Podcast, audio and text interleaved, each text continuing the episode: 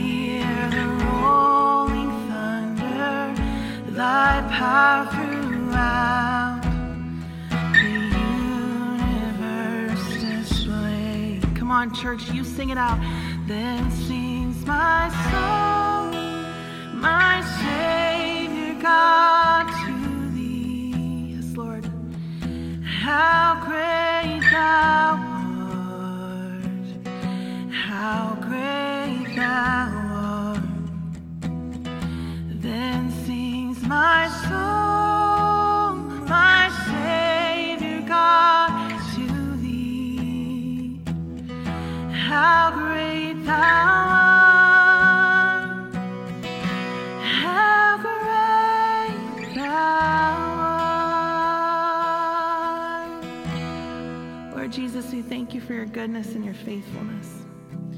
Church, I want to read a scripture to you this morning. And it's out of Psalm 145. And it says this It says, I will extol you, my God and King, and bless your name forever and ever. Every day I will praise you.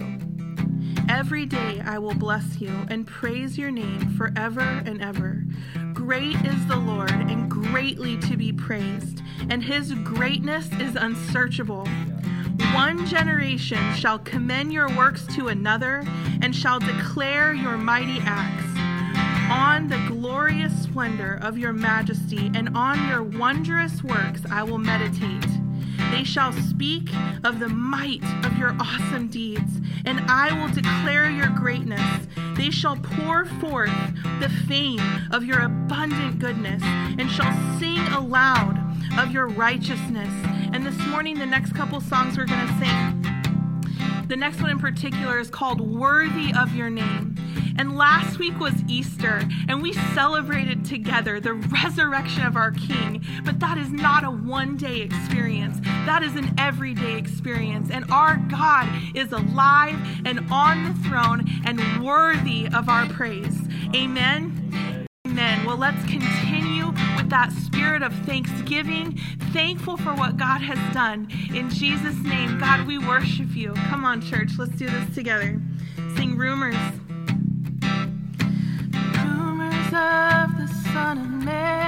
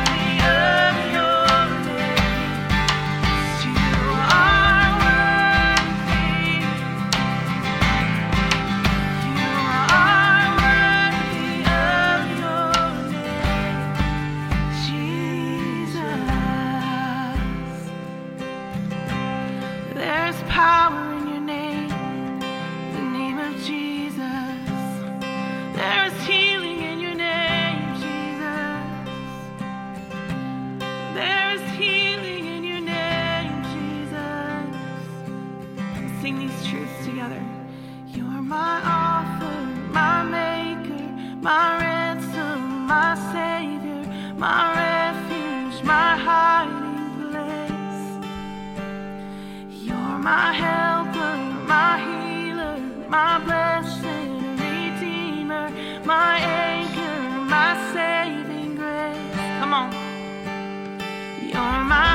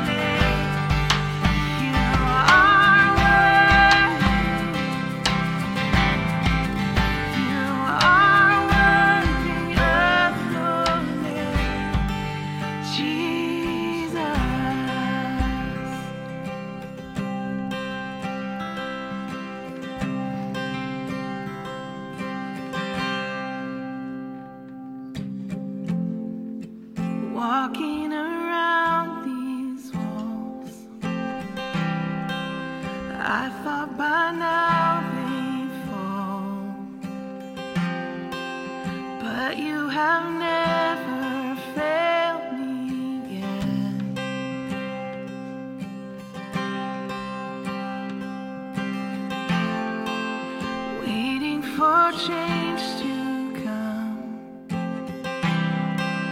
knowing the battle's won.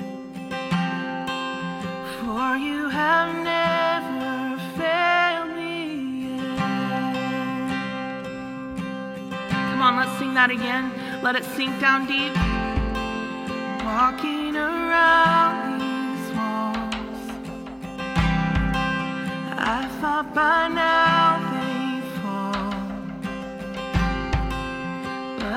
have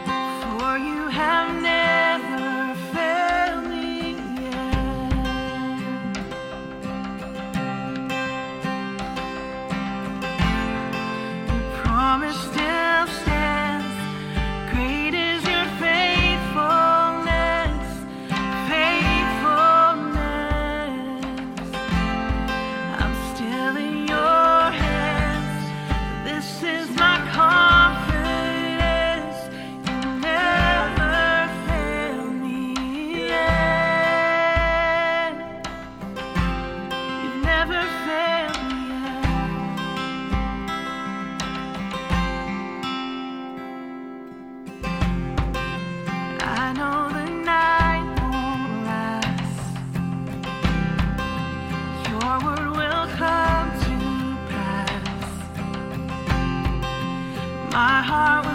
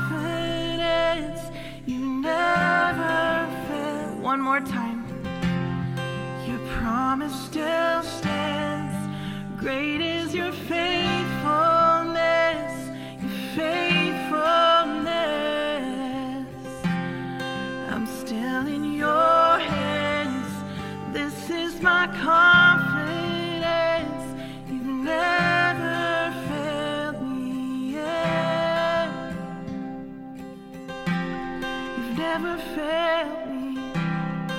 And you won't start failing me now. You've never failed me, Lord. And you won't start failing us now, God. Lord Jesus, we thank you for your Holy Spirit. God, we thank you that you will never fail us. God, we thank you that you are the same yesterday, today, and forever. And God, that we can count on you. Lord Jesus, I thank you so much, God, that our solid rock is not built in this world, but our solid rock is built in eternity in our Father in heaven. So, God, we thank you for your Holy Spirit. We thank you for your presence in this place. God, I pray for my friends and family today, wherever they are, God, that you would fill them with joy and you would fill them with your peace. In your mighty name we pray. Amen. This morning online. I'm Stephanie, and this is Nick. What's up? Every week, we take time in our service to continue in our worship through giving. Yeah. Because of your generosity, Grace Church has been able to supply meals to families in our community. One of the most important things we all need to remember during this time of uncertainty is that God is our provider and that He is faithful. So I pray that whatever the Lord puts on your heart to give, that you would be faithful and obedient to that. Can we pray? God, you are so good and you are faithful in all things, Lord. You are our provider and you continue, Lord God, to bless our families and to bless our church. I pray, Lord Jesus, that you would help us to supply the needs of this community, Lord God, that we would continue to be able to go forward in what you have called us to do. I pray that you would bless the gift and the giver. In your mighty name, amen. Hey, what's up, church? Uh, we just want to take a moment to celebrate what God is doing and that He is risen, that He is alive and moving in our community because the church is being the church outside of the four walls. So if um, if you made a personal decision to follow Jesus or you have any questions, we would love to hear from you. Um, as a church, we are constantly praying for you and we want to connect with you. So go ahead and if uh, you can email or text us at the link down below.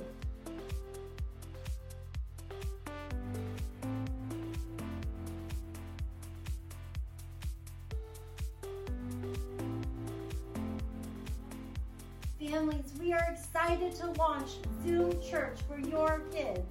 Kids ages 3 through 11 can engage with their friends and learn the Word of God through a fun online platform. Our kids team has been working super hard to be able to teach the kids through Bible story, working on memorizing scripture, and connecting with each other through this time. Registration links have already been sent to your email. And if you're new through this online platform, can you please email Pastor Misty so that you can get connected as well? All right, church, you know what time it is. Get ready. We're about to pull out our Bibles. Go ahead and pull out your notebooks because note takers are history makers. Yeah. And so let's get ready for the word, all right?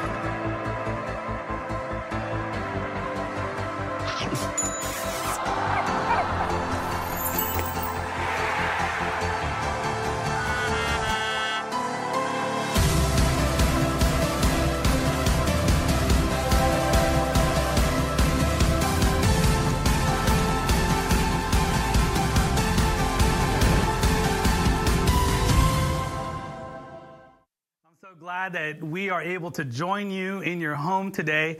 Thank you for supporting the mission here at Grace Church, especially during the season. Well, hey, today is a great day to tune in because we are kicking off a brand new sermon series. And uh, before that, though, I just want to tell you that this series is going to lead us into Mother's Day. So I want to give you guys a heads up that Mother's Day is May 10th. That's three weeks from today. So go ahead and start uh, planning. I know you have a lot of time on your hands right now. Maybe you can make a craft for your mom during this time, but uh, show your mama some love. Um, so I'm giving you heads up. I'm looking out for you. So remember our moms during this time. So in three weeks from now, we're going to be celebrating Mother's Day, and uh, and I'm just I'm just letting you know. So, uh, but we are going into a new series series today called The Pursuit of Happiness. The Pursuit of Happiness. Now, I thought this would be a great topic, a fun topic, and a relevant topic to talk about right now during the season. In fact, I think this is always a good topic because we all want to be happy, don't we? We, we all want to experience happiness. Now, I think that in, in our own way, every day we make thousands of decisions based on our happiness, what makes us happy. Whether that's through standards that we want to, to, uh, to raise, or maybe a perfect scenario that, that we have in our mind. See, usually the idea of happy moments are when everything goes as planned, where everything seems effortless, where everything seems to go our way. Now, here's the thing is I love those moments in life. There, there's nothing better, right? In fact, I think when you have these moments, you need to step back and you need to rejoice and you need to be happy and you need to, to just enjoy it while it lasts. See, the problem isn't those moments, but the problem could happen when we look to those moments and our happiness depends on those special moments. Now, have you ever wondered what does God have to say about happiness? And is our definition of happiness the same as God's definition of happiness. Well, here's the thing if your definition is bring in pleasure, contentment, and good fortune, then I got good news for you because that is God's definition of happiness. Believe it or not, there's some people out there that think that God is this, is this buzzkill, like that God doesn't want people to be happy, but that couldn't be further from the truth. See, the Bible talks a lot about happiness, but it doesn't use the word happiness, it actually uses a different word. It's the word blessed. Now, I know right now there's, there, there's some thoughts now that you're saying, okay, I've seen that word a lot in the Bible. And that's true because, see, God is the originator of the blessing. He delights in seeing happiness in the lives of his people. Now, we're going to take the next few weeks and we're going to explore this topic of happiness through the lens of Scripture. But before we dive in, uh, I think we need to get our hearts ready. Because I believe that this topic right now, I believe for many people right now watching, this is going to change your heart. This is going to change your life. This is going to change your perspective on many things. And I think it's going to set you free to live the life that God intended you to live. So let's get our hearts ready. Let's pray. Pray with me. Father, we thank you for this opportunity. Uh, to hear from your word, to receive your word. And I pray that everyone that's hearing this message, that's going to look at your words, Lord God, I pray that we would receive it with gladness, with joy so that we can allow it to do its good work in us. In Jesus' name, amen. amen. Well, here, here's, a, here's a big question for you. Ready for this? What makes you happy? What makes you happy? Now, I know there could be a thousand thoughts with that question, but I want you to take a moment and really think this through. What makes you happy? What makes you happy? You know, does it have to do with a certain amount of money? Is it a specific location? Does it, does, uh, does it involve a certain person? Is it a certain scenario that you think of that you hope that will happen and you think, man, if that happens, if that comes through, then I will feel happy. Maybe it's this whole COVID 19 thing that, that you're just hoping and, and praying, and we're wishing that this thing would just go away very soon. I know that we would all be happy. That would be top of all of our lists right now, that that would make us very happy. Well, Recently, there was a survey that was studied this concept of happiness, and this question was asked to many random people from different walks of life, different ages, and they were asked this question. They said, What are the things that you believe will bring you happiness? What are the things that, would, that you believe will bring you happiness? And I want to give you the top five results so that you can match up maybe your answer to maybe some of these. I'll start with number five. Number five is this health. Now, I know that good health will make us happy, right? But here's the problem with health. See, we can't control our health. Now, we can do things to help prevent health issues, but we really can't control a lot of things that happen with our health. Ultimately, the truth is, is that our bodies will break down. And so we can find ourselves in conditions that we didn't expect coming. Number four is something that surprised me, but it is religious activity. Now, there's a difference between doing religious activities as an act of worship versus doing religious activity to help get rid of your guilt. And, and if that's what people's aim is, then it's never enough. Now, the third one doesn't surprise me at all it's people. And this is a big one because oftentimes we put these unrealistic expectations on other people to make us happy, to keep us happy. And let me tell you, that is not a burden for anybody ever to be carrying. Number two, number two, I understand very well. Something that I probably identify the most, and it is success. I mean, we love success. I, I love to feel successful. I feel satisfied when I accomplish a goal. You might be that type of person too. See, success is, is, is a good thing. We, we love to accomplish things. But the problem with using success to pursue happiness is that we understand this is that success does not last long. As soon as you climb the pinnacle of that goal, you soon realize that there's a bigger one right behind it. And then the number one reason to the question is what do you believe will bring happiness to your life? The number one answer is money. Money. Moolah, cheddar, right? We all know through looking at the examples of the world that money cannot buy you happiness. Now, you can rent it for a while, but you can't buy it. Well, in all seriousness, we understand this is that if you use money to pursue happiness, we know that the Bible teaches us that we can't make it an idol. Yeah. Because that's what happens. If you use money to pursue happiness, it becomes your idol. And Jesus told us this He said that you can't serve God and money at right. the same time. Right. Later on, we see in Scripture that it tells us that the love of money, not money in general, but the love of money is the root of all evil. And so when you think about these things, oftentimes when we think of what makes us happy, when we think about our happiness, a lot of times our pursuit of happiness is probably linked to one of these five things. And let me tell you, all these things, they're not terrible on their own. They're kind of neutral. It's what we do with them. And I can tell you that these things, they do bring a short term feeling of happiness for the moment. But let me tell you, friends, they cannot be the source yeah. of your happiness. Actually, these things can become barriers in finding true happiness. So, the big question this morning is how do we find this true happiness, this feeling of happiness? And how, how do we make sure that it does not go away? And is that even possible? And that's why we're going to turn to the Word of God because we're going to hear what God has to say about this subject. So, if you have your Bibles, turn to the book of Philippians, where that's where we're going to be studying in the next few weeks, chapter 1. Now, Philippians is written by a guy who experienced a good amount of each of those things on the list.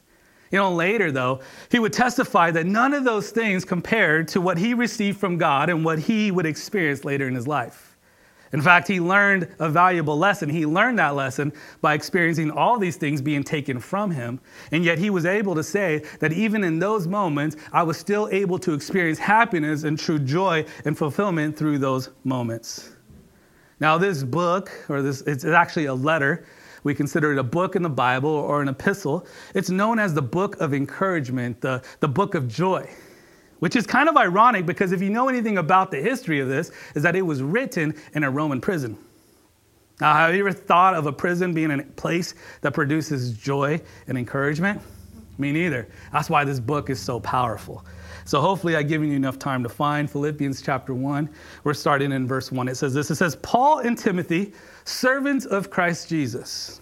Now, if you're new to reading the Bible or new to studying the Bible, let me fill you in on this guy named Paul. Paul didn't grow up as a Christian. In fact, his job when he got older was somebody who would, would take Christians and he would put them to jail or he would put them to death. And what's fascinating about this guy named Paul is that God was able to look at this guy and still use him. This guy who was hell bent on persecuting Christians is the same guy that God looked on and said, I can use him for my mission. God transformed this man from being the, one of the most feared persecutors of the church to becoming one of the most effective missionaries, evangelists, and pastors this world has ever known. And this, this transformation began when Jesus appeared to this man and knocked him off his donkey. Some of us need to get knocked off our donkey sometimes. But Jesus tells him, He says, You're going to start working for me now. You can read this whole story in Acts chapter 9. But, but Paul did this. In fact, he started to work for Jesus from that day forward, never turning back. This Christian killer turned to a disciple maker. Let me tell you, when I read this story, when I look at the life of Paul, I mean, I'm just blown away at what God can do with somebody who's willing to be used, no matter what their background is. That tells me that no one is hopeless and no one's out of reach from God to use. Maybe somebody needs to hear that message this morning. But even though that Paul had a rough start, he eventually found great success. You know, he planted multiple churches and he converted thousands of people to Christianity. However, if you know the life of Paul, you also understand that he was no stranger to pain and suffering. You can read about the things that he had to endure in ministry. You can read them in the book of Acts and actually in 2 Corinthians chapter 11 it lists a bunch of things that he had to go through. It says that he was shipwrecked said he was stranded on an island. It says that he was bitten by a poisonous snake. He was in prison several times and he was beaten over and over again. And those are just a few things that he had to endure in his time in ministry. He had to experience all this pain. And yet in Philippians, he talks about how he discovered real happiness and true joy through all circumstances. Not only that, but he made it his life mission to teach other believers how to sustain this happiness and how to keep this deep seated joy in the most difficult of circumstances. That's Paul. So let's keep reading here. He's, he's greeting the church and he says, To God's holy people in Christ Jesus in the city of Philippi. Now, he planted this church. He says, Together with the overseers and the deacons, Grace and peace to you from God, our Father, and our Lord Jesus Christ. See, Paul always starts off his letters with a blessing over the church. I love that. Verse 3 he says, I thank my God every time I remember you. In all my prayers for all of you, I always pray with joy. With joy. And that, that's actually like the beginning of his whole letter, and he's bringing it to the, to the forefront, this topic of joy. So if you have your Bibles and if you have a, a paper Bible, you can go ahead and underline that word joy because that's going to be our focus for today. What is joy? And how do I get it? Well, there's a couple of facts that you have to understand about joy. Number one is that joy goes beyond happiness. Here's another thing is that joy is not based on external circumstances, meaning what happens to us, the things that we can't control. But also what we have to know is that, is that joy is not based on internal circumstances. What's happening in us. Because if joy had to do with what was happening in us, it wouldn't last long. Why? Because we're complex creatures, right? We run, run through emotions very quickly. So if real joy is not, is not based on things on the outside, external things, and if it's not based on things on the inside, internal things, then it has to be based on something bigger and greater, and that's eternity. So joy is an eternal thing. So the source of our joy is not coming from outside sources outwardly, and it's not coming from an inward thing that we're trying to build up and create on our own. No, it is upward from above. Joy begins with having peace with God. Begins with having peace with God. Joy begins with receiving the forgiveness of our sins and receiving salvation. I mean, some of you who know this joy, you can think back and remember that first day where you surrendered your life to Jesus and He created you a new heart. I mean, that was great. I mean, I, I grew up uh, singing a song that says, I was, I was lost and now I'm found. Some of you guys know the joy of that moment of feeling lost and then feeling the sense of being found by Christ. Those are wonderful times. And the Bible even says that the joy of our salvation, David even asked the Lord, it says, Restore in me the joy of my salvation. Do you remember that joy? That's where joy begins. Nehemiah tells us that the joy of the Lord is our strength. Why? Because it gives us power, it gives us energy, and it gives us zeal for life. So, true joy for your soul can only come from above. And I think for many of us who we know this joy, we, we've experienced it. We somehow, maybe through time, maybe through circumstances, we may have lost a bit of it. And we understand if we're really honest with ourselves this morning, maybe we've lost a bit of it. Maybe we know that it's affecting the rest of our lives and other parts of our lives and other relationships because when we lack joy, we become unhappy. And it starts to affect us in everything we do and everything we say. And so, what I love about this book is that it actually helps us with this issue. Here's the truth is that there will be people. We have to guard this joy. We have to maintain this joy because there will be people and there will be circumstances that will try to rob us of this joy. So we have to learn how to guard it, how to keep it, and how to maintain it. See, joy is not something that we create, it's something that we receive through our relationship with God through His Holy Spirit. And Paul addresses that. So, so scroll down to, to verse 12 because Paul, in this next few verses, he gives us uh, um, some instructions. He gives us some information on how to hold on to this God given joy.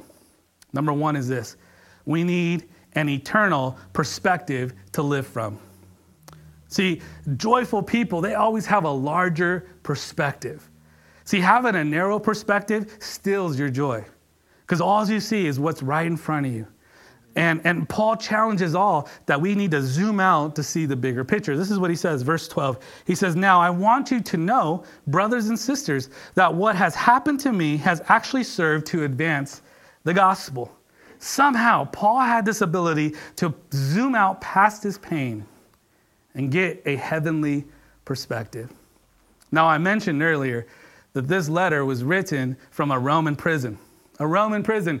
You might wonder, like, okay, uh, why are you saying it that way? Well, because the location matters. See, if you know anything about Paul, then you know that, that he always desired to go to Rome. I mean, he knew that Rome at the time was the center of the known world. He knew the influence of Rome. He knew the prestige of Rome. He knew, he knew what Rome was about. And he thought that if I can get to Rome, and if I can bring the gospel there, if I can plant a church there, he says that the gospel will go to the ends of the earth. I mean, Paul had that burning desire. He wanted to go to Rome. I'm sure he had moments where he imagined himself on the streets of Rome preaching. I'm sure he imagined himself in the middle of the Colosseum with the crowds and preaching the gospel of Jesus. And so he desired to go to Rome. And he finally gets to Rome. But it's not the way he thought. He arrives in Rome in chains. I'm sure he looked out that prison window and he probably wondered in his mind, he goes, Man, how can I be so close yet feel so far away? I'm sure he struggled. He was a human just like us. I'm sure he struggled with what was happening to him and the circumstances he was in. I'm sure he had every reason to be mad and discouraged because of what was happening. He had every reason to be bitter and to be unhappy. I mean, we wouldn't blame him, right? But he doesn't have that attitude at all. Far from it. Why? Because he chose to have a different perspective on what was going on. He had an eternal perspective. He says this He says, What has happened to me has actually served to advance the gospel. See, he saw God's perspective. He saw God's perspective as being something bigger and greater than his own. See, somehow Paul was able to tap into God's perspective. See, God's perspective always sees a lot farther than our own. See, here's the thing it was while Paul was in prison, while he was feeling restricted and restrained, he wrote 13 of 27 books of the New Testament. I want to ask you, what do you think is better? To go out and to preach in the streets and maybe influence a couple thousand people? Or to be used as a person that God used to write most of the Bible? Who could influence a 100 millions tons of people through thousands of years. And that was Paul. Paul had this perspective where he thought, he goes, I may be stuck here, but God still can and still wants to use me. See, that's what it looks like, friends, to have a perspective the way God sees things, to have an eternal perspective. Grace Church, I want to tell you that having this building closed for this season and having to do online services, like I want to be honest with you, it really bummed me out the first couple of weeks because I missed you. I miss I miss gathering together. I mean, I was bummed. I, I was sitting down and I was having a pity party, but then I realized what God was doing in the midst of all this, yeah. that He was doing something greater. Do you know, Grace Church, that last week we had the biggest service we ever had? Probably the biggest history in the history, or biggest service in the history of this church was had last week on Easter Sunday, where we had thousands of views of our service. I mean, let me tell you that God can do immeasurably more than what we can ask and we can think. There may be some things that you're walking in your life right now that you feel like, man, it didn't turn out the way I hoped. It didn't turn out the way that I expected. But you have to trust the God that you serve because the God you serve has an eternal perspective. And the Bible tells us that God, we can be sure of this, that every detail of our life, God is using it to work something good for his purposes. And my job isn't to try to figure what that is, it's to trust him in the moment because he's the one who has it in his hands. Paul goes on to say this. He says, he says, Because I have this eternal perspective on my pain, I am able to do two things. And he talks about these two things. Number one is this reach unbelievers. Reach unbelievers. Believers, if you're, if you're listening, if you're a Christ follower, listen to this really closely. See, when you have an eternal perspective of your pain, you have the supernatural ability to battle that season through strength and joy. There's many people, I hope you understand that there are many people watching your life. They're watching how you're handling the news, good or bad. And they're wanting to see if your faith is real. Now, this doesn't mean that you have to be fake about your pain because pain is real. And it's important to acknowledge it it's important for us not to avoid it, but we need to allow God in it. We need to allow God to comfort us and to receive this source of joy so that we can get through it.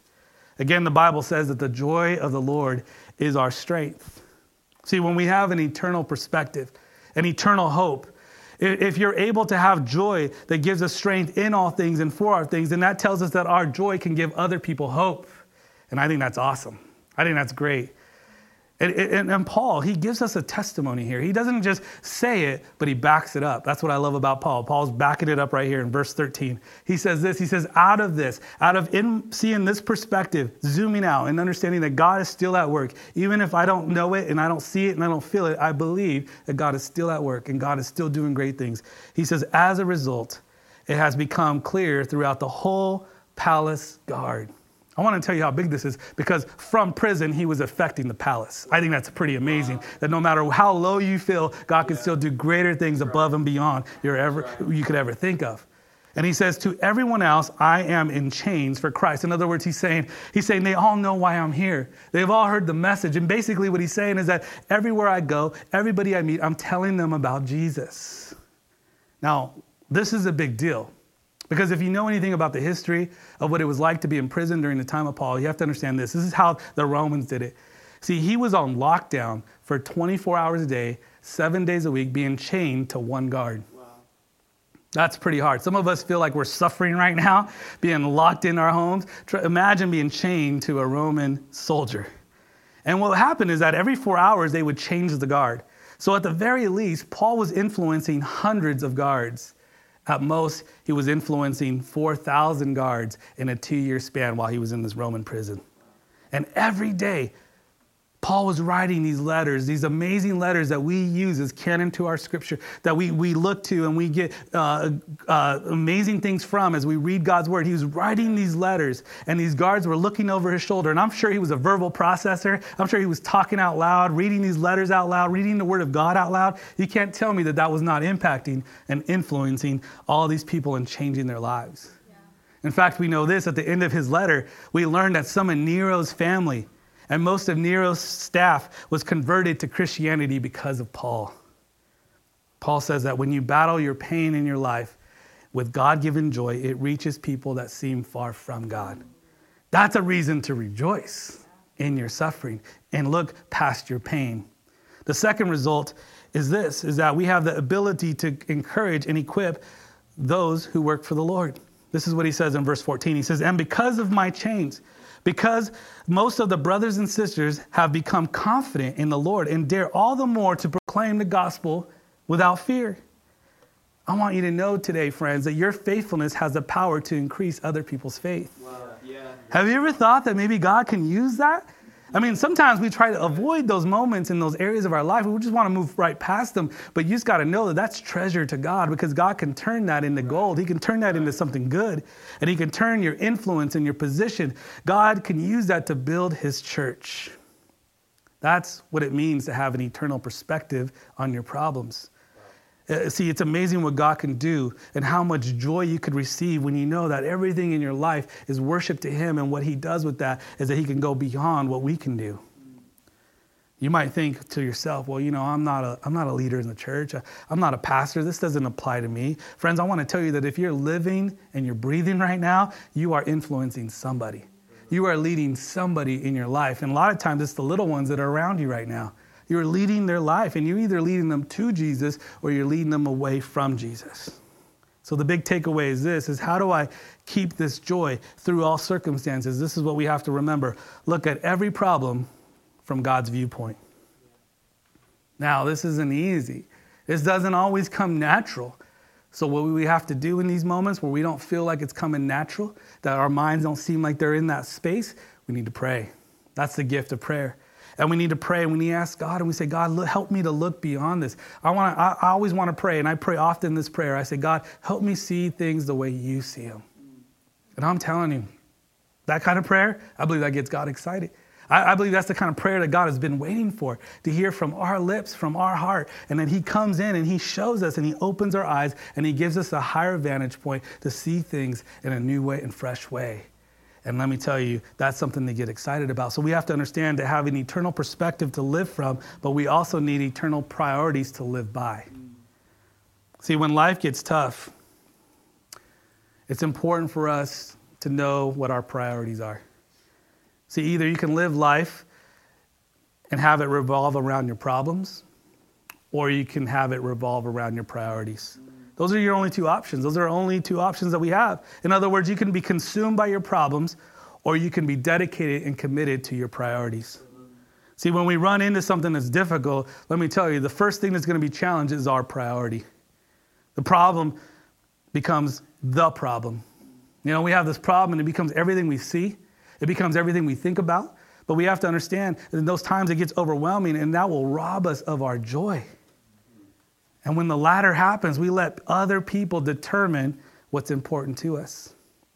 And if you don't know what's important to you, then you give these people the ability to decide what you live for and what you stand for. Mm-hmm, yeah. And that could rob you of your joy.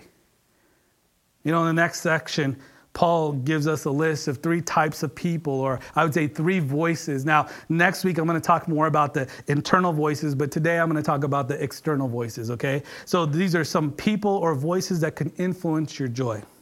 And he gives us one good one and two to watch out for. The first one is the critics. The critics, verse 15, he says, It is true that some preach Christ out of envy and rivalry here's what he's talking about. He's talking about these critics. They're the people that will tear you down. It's the voice that will tear you down. It's the voice that loves to go against you. It's the voice that loves to argue and to be right all the time. Come on, some of us know that voice. Sometimes we can't run from that voice. But Paul says, watch out for these people because they will, re- they will determine how you respond.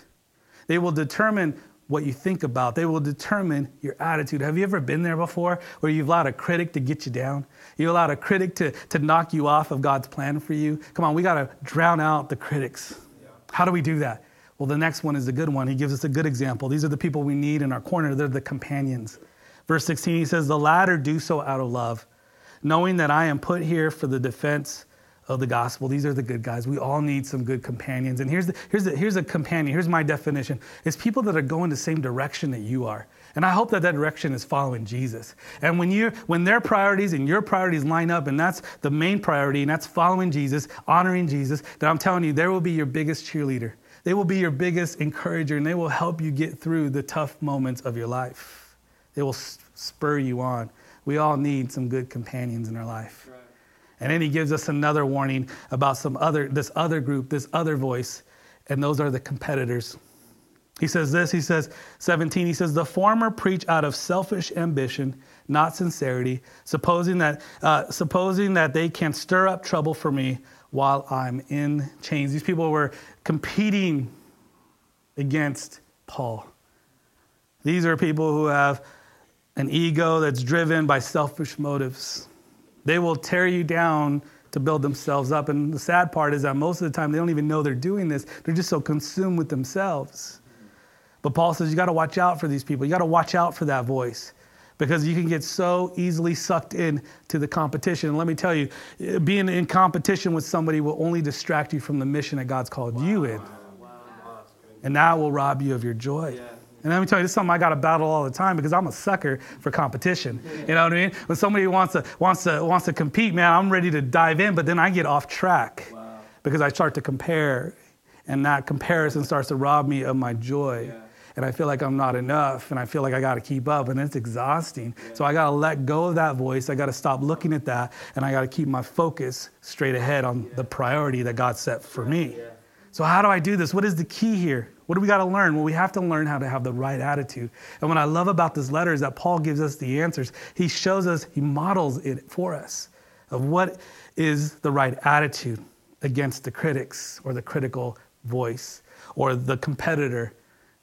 He says this He says, But what does it matter?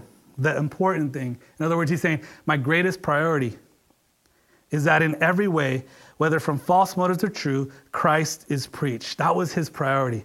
And because of this, I can rejoice. I have joy.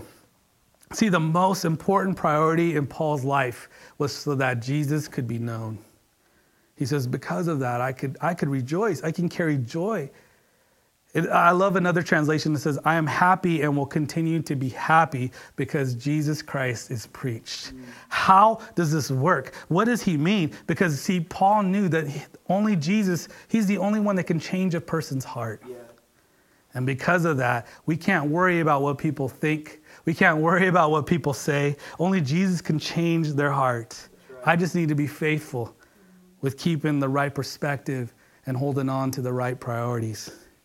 He says, because of that, I can have true happiness and I can experience true joy. I can focus on the things that matter, and I don't have to let other people determine how I feel or what I say. He says, no matter what happens in life, no matter what I have to go through, because I could still be happy. I could still rejoice because my happiness is not based on outward circumstances, nor is it based on inward feelings, but it's based on upward truth. What's that truth? That God is in me, that God is for me. And I don't know about you, but that's enough reason to rejoice. Yeah. That's why I can still hold on to joy because I know that Jesus, through his Holy Spirit, is in me, that he is with me, and that he is for me. Now I know this is easier said than done. I, I, know. I've heard messages like this, and I've been on the other end, and I mean, like, man, I wish I could. And I want to tell you that through the power of the Holy Spirit, you can. And it, it's not going to be a switch that just flips, it's going to be a practice that you do daily. It's got to be you spending time with God daily. But first, you have to recognize this. You have to ask yourself this this morning. You have to say, Do I have an eternal perspective that I live from? Do I see things bigger? And maybe that's where you start. You need to ask the Lord, say, God, help me to see something bigger. And then you need to ask yourself, do I have an eternal priorities that I live by? See, walking in joy is going to take intentionality. It's going to take you spending time with Jesus daily, learning His Word. You can't have this eternal perspective and have eternal priorities if you're not willing to know the Bible and know what they are and know His heart. You know, last week we had Easter Sunday and we had a message about hope, everlasting hope. We know that life is more than just the here and now, that there, there's something greater and bigger going on and we get to be part of it. And we know this is that when we fully put our lives in the hands of Jesus, if we truly trust Him with all of our heart, that is the beginning of understanding what His priorities are and being able to see the world with His perspective, and that will change your life.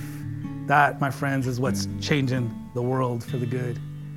Now, in the coming weeks, we're going to continue to unpack this idea and what the Bible says about true joy. But until then, I want you to take a moment before we, we move any further, before we go beyond this. We need to take a moment to just allow the Lord to work in our hearts. And we need to ask the Lord, say, God, is my perspective wrong? Are my priorities need to be rearranged? And this is the time to do it. So I don't know what you're doing right now. If you're, you're getting a little distracted, I want to just zero in on the next 30 seconds and I want you to take a deep breath and I want you to think about it. What am I pursuing? When I think of my life right now and my feelings and my mental state, am I happy? Am I experiencing joy? And I know there's a lot of reasons that we can complain and we can we can look down and say, "Man, this this is not the best situation. This is hard." And we get it. God knows. But also in the midst of that, we could find joy. The Bible says, "Joy unspeakable that's going to just come out of your life, not just out of your mouth, but out of your life. How you walk, how you talk, how you love, how you lead. I mean, it's going to affect every part of you. That's the Holy Spirit. That's what He wants to do. So if you're willing to do that today, if you're willing to do that in this moment, I want you to take a moment. I want to pray for you, my friends. And maybe for some of you, you haven't even started this journey. It needs to start. Remember, joy starts with salvation, joy starts with having a clean heart. And if that's you today, just make that declaration. Say, Jesus, I surrender my life to you. Jesus, I, I, I want to live for you. I want to experience this new life in you. I watch joy begin to be birthed. So if that's you, I want to pray for you, but I also want to pray for the rest of us that, that may feel like maybe joy has been depleted and God wants to fill you back up with that joy. All of us need it, especially right now. Yeah. The world needs it. They need to see something greater, something that could fulfill them and satisfy them that's everlasting. So we're going to pray right now. Father, I lift up my friends to you right now that, that, they're watching God and they're stirring their hearts with, with, with your truth, God, and they want to reach out right now. So, God, as they reach out from their hearts, they confess in their mouth, Lord God, that you are Lord. And they're declaring right now, God, they're saying, God, make me new. I surrender my life to you, God. You know exactly who they are. You're doing it right now, God. You're working through their hearts. I thank you for this opportunity that they can hear today's message. And for the rest of us today, God, that those that feel a little bit heavy hearted today, that we're seeing that we're lacking that joy, that excitement, that zeal for life, even in the midst of this, God, we could still obtain that and maintain that and receive that. I pray right now, God, through your Holy Spirit, that you fill them up with that joy. Remind them, Lord, restore that joy of their salvation, the joy of being in relationship with you being be able to fill their hearts with more of you in their lives. We love you, God. We thank you for this opportunity. In Jesus' name, amen. Well, thank you for allowing us to come into your home today and spending the time with us. We love you. Uh, we look forward to, to next week. And like I said, man, remember your mama, okay? You got three weeks. So uh, do something good for her. I'm sure she's doing a lot right now. Um, and so we love you. God bless you. And we'll see you next week message from Pastor Omar today. Thank you for joining us. We want to make sure that you know how to connect with us during this season of social distancing. Join us on Facebook and Instagram to get plugged into our Zoom groups. We have groups for men, women, and students. Check out these links to get connected.